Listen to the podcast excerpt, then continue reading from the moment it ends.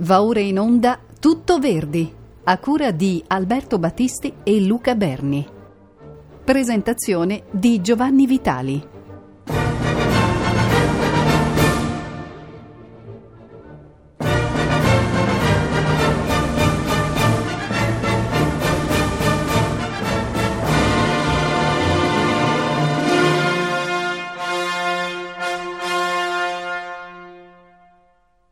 Cordiale saluto agli amici ascoltatori da Giovanni Vitali.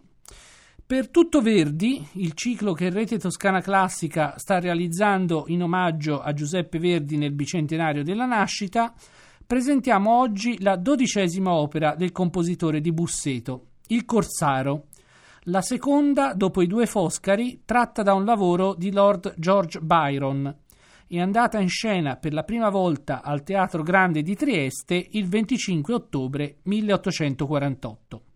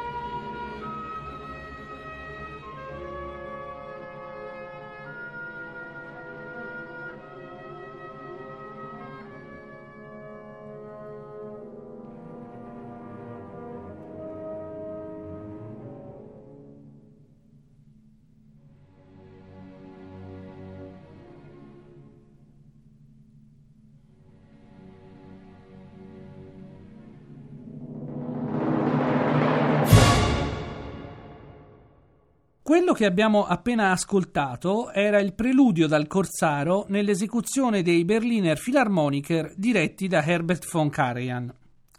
Secco e conciso, esso ben sintetizza la natura dell'opera, improntata ad un'estrema sintesi drammatica, forse anche eccessiva. Il brano è in forma tripartita. Il primo allegro è fondato sul breve assolo che Corrado, il Corsaro appunto, canta nella scena del carcere del terzo atto. Un'esplosione di disperazione byroniana sullo sfondo di una tempesta, come la definisce Julian Budden. Il tumulto dell'anima di Corrado si trasfigura attraverso un episodio di transizione le cui armonie cromatiche saranno riprese nella cavatina della schiava Gulnara del secondo atto, in una melodia del clarinetto, stagliata nettamente sul pizzicato degli archi, che ritroveremo nel canto di Medora, l'amante di Corrado, nel momento della sua morte. Ben presto prende il sopravvento un secondo allegro che porta rapidamente il pezzo alla sua conclusione su un effettistico rullo dei timpani. Non c'è nessun altro preludio verdiano che somigli a questo, ci ricorda Baden. È allo stesso tempo lungo e breve dove meno te lo aspetti, ma Verdi mostra di possedere un senso infallibile delle proporzioni. Già da questo preludio si delinea la particolarità del Corsaro nel panorama della produzione artistica verdiana. L'opera nasce dalla passione del compositore per la poesia di Lord Byron, un pallino letterario che aveva già dato i suoi frutti nel 1844 con i due Foscari.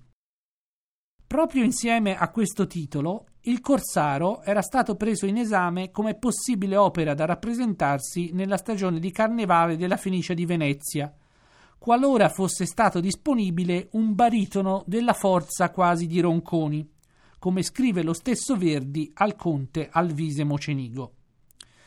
Perché un baritono? si chiede Edoardo Rescigno. Forse Verdi pensava a quella voce per il protagonista Corrado? Oppure nella sua mente il ruolo di Selim aveva uno spazio ben maggiore, in vero modesto, che ha nel libretto e nell'opera che poi sono stati realizzati. Le interessanti domande restano purtroppo senza risposta, visto che Giorgio Ronconi, il primo Nabucco, cantante molto apprezzato da Verdi, non era libero per la Fenice il progetto del Corsaro venne per il momento accantonato e cedette il passo all'Ernani che andò in scena il 9 marzo 1844. Nel frattempo, l'editore Francesco Lucca aveva strappato a Verdi l'impegno per una nuova opera da rappresentarsi nel Teatro di Sua Maestà di Londra nell'estate 1846. Il compositore aveva accettato non tanto perché nutrisse particolari simpatie per il concorrente di ricordi e per la sua consorte, Giovannina Strazza, anzi i rapporti fra loro furono sempre piuttosto tesi, ma piuttosto perché era interessato a far rappresentare in prima assoluta una sua opera nel teatro gestito dal potente impresario inglese Benjamin Lumley, che scritturava cantanti di primissimo ordine come Jenny Lind, Giulia Grisi, Rubini, Tamburini e La Blanche. Nei primi mesi del 1846 fu stabilito quindi che l'opera sarebbe stata Il Corsaro e che Francesco Maria Preave avrebbe ridotto al libretto il poema di Byron, tradotto in italiano nel 1842 da Giovanni Nicolini. Lucca avrebbe voluto come poeta un italiano residente a Londra, tale Manfredo Maggioni, ma ricevette un netto rifiuto da Verdi che impose il suo fido collaboratore. A mettersi in mezzo fu anche Giovannina Lucca, la quale propose un altro soggetto, Ginevra di Scozia, peraltro non nuovo. Io mi sarà ingannato, ingannatissimo, ma io faccio il corsaro o niente. Le sue ragioni non m'han fatto che parer più bello questo soggetto. Le rispose il cocciuto Verdi. E corsaro fu.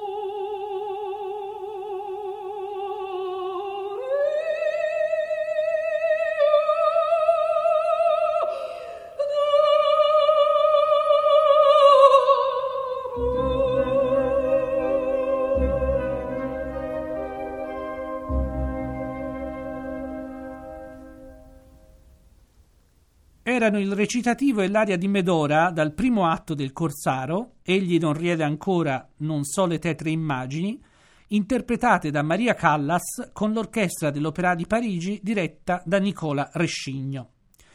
La Callas registrò nel 1969 le due arie dal Corsaro, questa e quella di Gulnara che ascolteremo tra poco, ma non dette mai il permesso per la pubblicazione. Le registrazioni furono edite dalla EMI nel 1978, dopo la morte della grande cantante greca. L'aria di Medora, come ha notato Julian Budden, è il primo esempio che incontriamo nel teatro verdiano di assolo di una protagonista in forma strofica. Ma la singolare abilità di rinnovare il linguaggio musicale l'apprezziamo soprattutto negli arabeschi vocali che abbelliscono la melodia nella seconda strofa, arabeschi che nascono da un micro tema ricorrente, quello che udiamo sulla parola immagini. In questo modo, sottolinea Budden, il senso di una romantica malinconia penetra a fondo in modo quasi ossessivo. È una piccola cosa, ma significativa di quanto le opere degli anni di galera siano un laboratorio di ricerca per quanto arriverà di lì a poco con la trilogia popolare Rigoletto, Trovatore e Traviata. Alla fine dell'inverno 1846 Verdi si ammalò piuttosto seriamente e il viaggio a Londra fu rinviato di un anno. Mentre era convalescente alle terme di Recoaro in compagnia di Andrea Maffei e pensava ai Masnadieri e al Macbeth, il compositore si sentì chiedere indietro da Piave il libretto del Corsaro.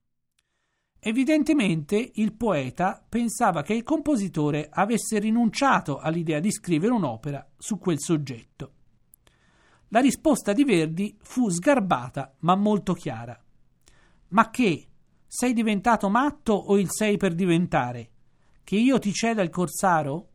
Quel corsaro che ho vagheggiato tanto, che mi costa tanti pensieri e che tu stesso hai verseggiato con più cura del solito. È vero che questo era fissato per Londra, ma essendo andato a monte l'affare di Londra, io devo però scrivere nonostante l'opera per Lucca. E io, senza quasi accorgermene, facevo a poco a poco questo corsaro, di cui ho sbozzato alcune delle cose che mi sono più simpatiche, il duetto della prigione e il terzetto ultimo. E vuoi che te lo ceda? Va, va all'ospedale e fatti curare il cervello. Ma Verdi, si sa, cambiava idea con una certa rapidità e quando Lucca e Lamley si fecero vivi reclamando il rispetto dell'impegno, scrisse loro che non avrebbe dato a Londra il corsaro, ma bensì i masnadieri. L'anno passato avevo scelto per soggetto il corsaro, ma dopo che fu verseggiato lo trovai freddo e di poco effetto scenico, cosicché cambiai opinione e mi risolsi, benché mi fosse di doppia spesa, di far fare un altro libretto nei masnadieri di Schiller.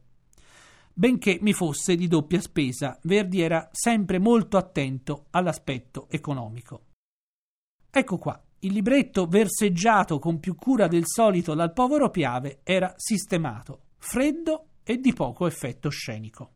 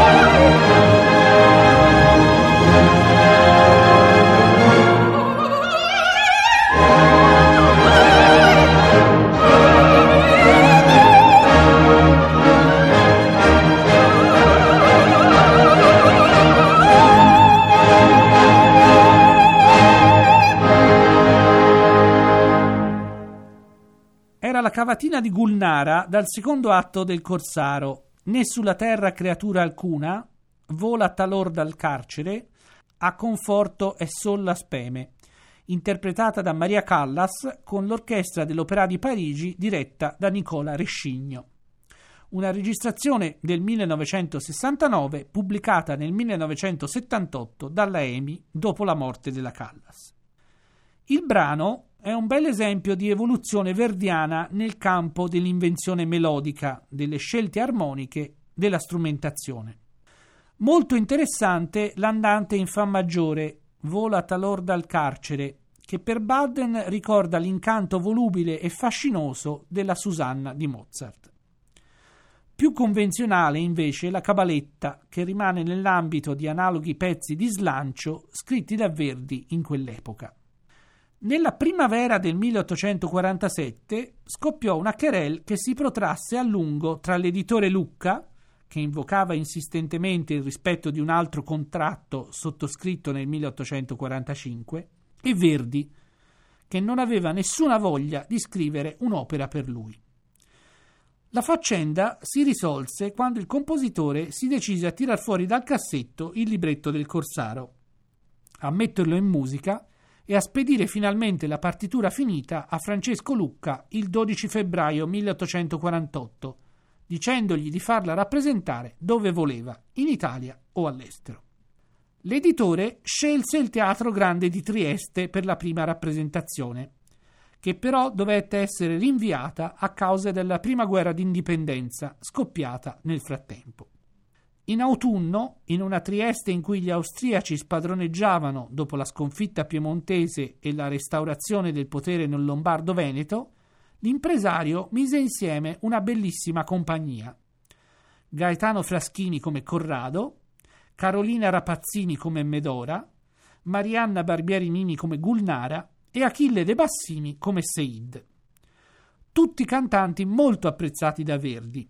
Basti pensare che il Fraschini fu il primo interprete anche di Alzira, La battaglia di Legnano, Stiffelio e Un ballo in maschera, Marianna Barbieri Nini del Macbeth e dei Due Foscari, De Bassini dei Due Foscari, Luisa Miller e La Forza del Destino, dove fu Melitone.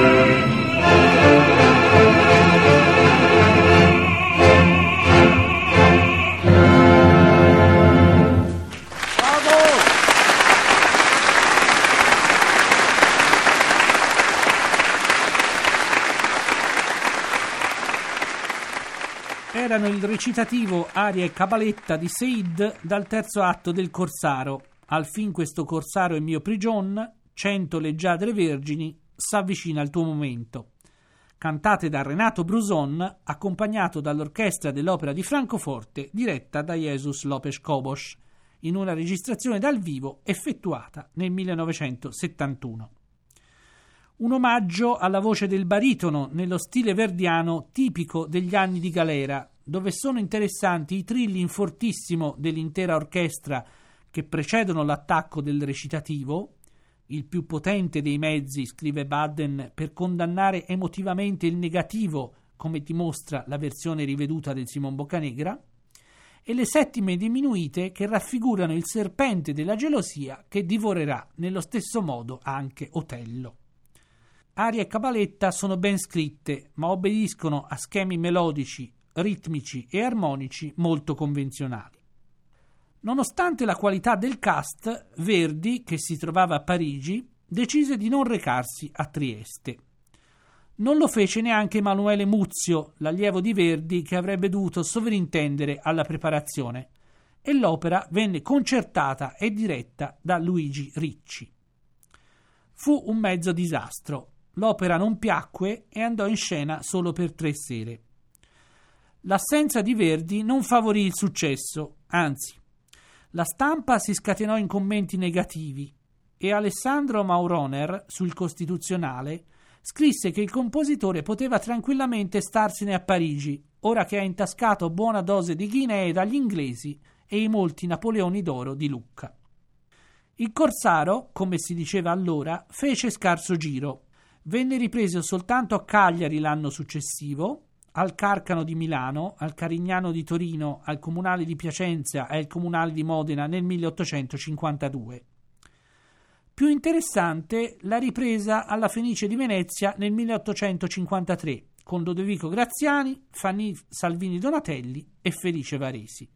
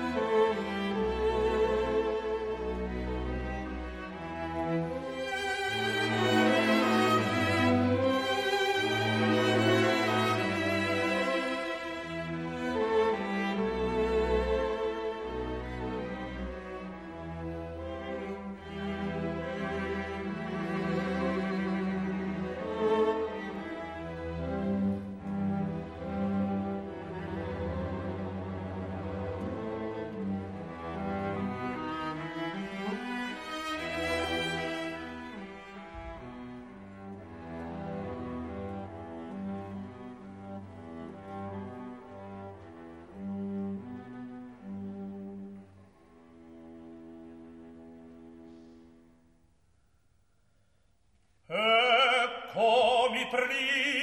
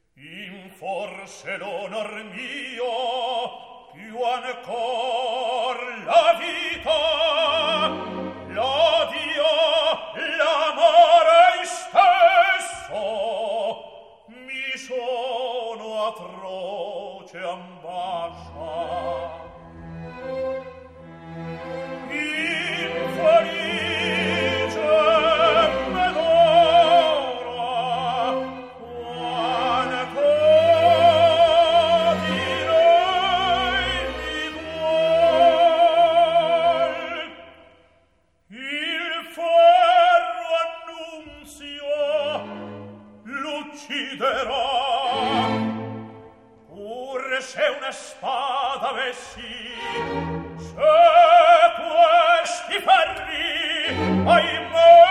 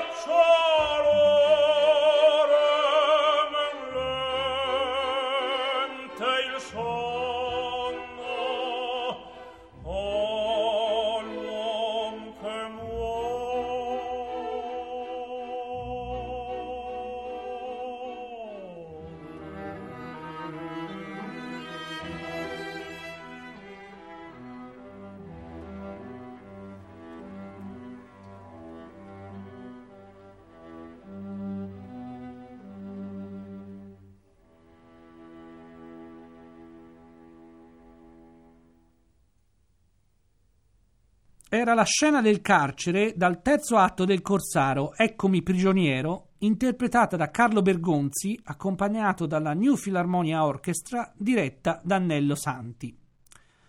Da notare che Verdi, come già aveva fatto nell'analoga situazione drammaturgica nei due Foscari, per descrivere l'atmosfera fredda e angosciante del carcere, ricorre ad un assolo di violoncello e viola, sul sussurro lamentoso degli archi. Julian Budden ci fa notare come mentre nelle altre opere precedenti la tessitura armonica era volutamente scarna, in questo caso abbonda di effetti pregnanti. Il Corsaro non ha mai goduto di grande favore da parte della critica, né ai tempi di Verdi né successivamente. Piave non fu molto abile a ridurre a libretto d'opera un poema in versi, tre canti indistici eroici, che presenta un paio di figure interessanti, il capo dei pirati Corrado e la sua donna Medora, e altre decisamente più superficiali, Seid Pascià e la favorita Gulnara. Le situazioni drammatiche, abbastanza convenzionali, non riescono a coinvolgere lo spettatore nonostante la qualità della musica sia spesso di altissimo valore. Nel Corsaro, nota Budden, manca quel crescendo incalzante di interesse drammatico che nell'Ernani fa balzare in piedi lo spettatore, o quella dialettica rigorosa e tagliente che percorre da cima a fondo i due Foscari, o ancora quel vasto senso spettacolare che trasfigura i grandi momenti di Giovanna d'Arco e dell'Attila. D'altra parte è escluso che Verdi potesse far tesoro dei progressi formali raggiunti con il Macbeth, in quanto la genesi del Corsaro appartiene, come per i masnadieri, a un periodo antecedente. La struttura di un'opera dell'Ottocento italiano, conclude Budden, è in gran parte condizionata dal libretto.